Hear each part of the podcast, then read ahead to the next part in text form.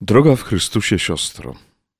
Z woli Bożej obecnie siostra ma swego kierownika w Krakowie, któremu winna ze wszystkim się zwierzać i bez wyraźnego zezwolenia jego na zewnątrz niczego nie przedsiębrać.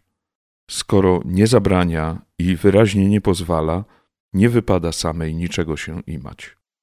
Przynaglenia wewnętrzne trzeba poddać pod sąd kierownika, gdyż w nich może być dużo własnej wyobraźni, pochodzącej z nadmiernej gorliwości, która czasami jest znowu objawem naszej czynności własnej, a nie działania Bożego.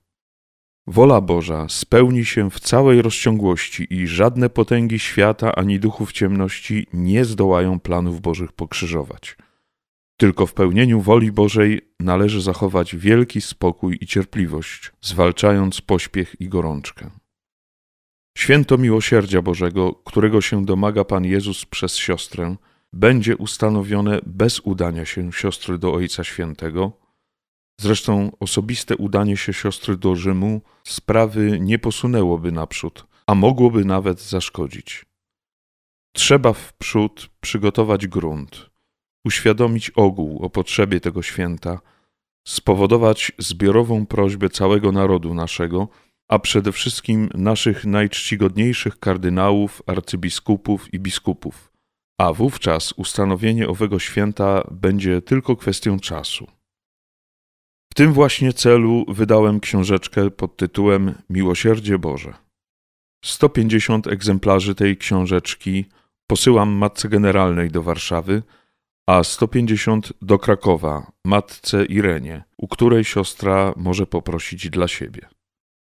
Te książeczki trzeba rozpowszechniać wśród wpływowych księży, zakonników, zakonnic oraz wśród uświadomionych osób świeckich, aby wystąpili do swych biskupów, a przez nich do Ojca Świętego o ustanowienie tego święta. Co się tyczy nowego zgromadzenia, to ono również powstanie, jeżeli jest taka wola Boża.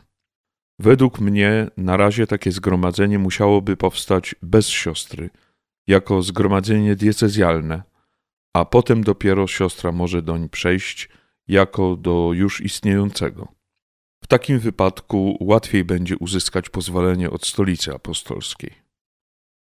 Co się tyczy zamiaru siostry zwolnienia się formalnego ze zgromadzenia, to również tego bym jeszcze nie radził, gdyż nie ma odpowiednich warunków.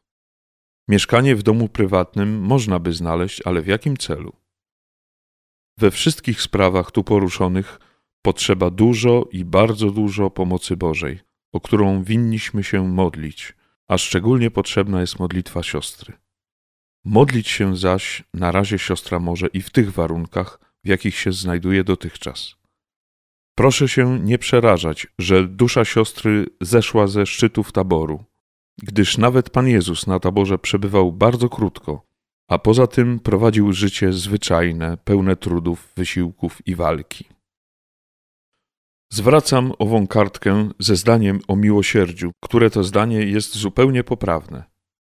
Godzina działania już wybiła i proszę widzieć w tej książeczce z obrazem miłosiernego Chrystusa na okładce początek działania. Oby tylko ona trafiła w ręce odpowiednie i odpowiedziała swemu zadaniu – o co proszę się modlić. Polecam się modlitwom siostry i nie omieszkam napisać, skoro wytworzą się odpowiednie warunki. Ksiądz Michał Sopoćko Wilno, 10 lipca 1936 roku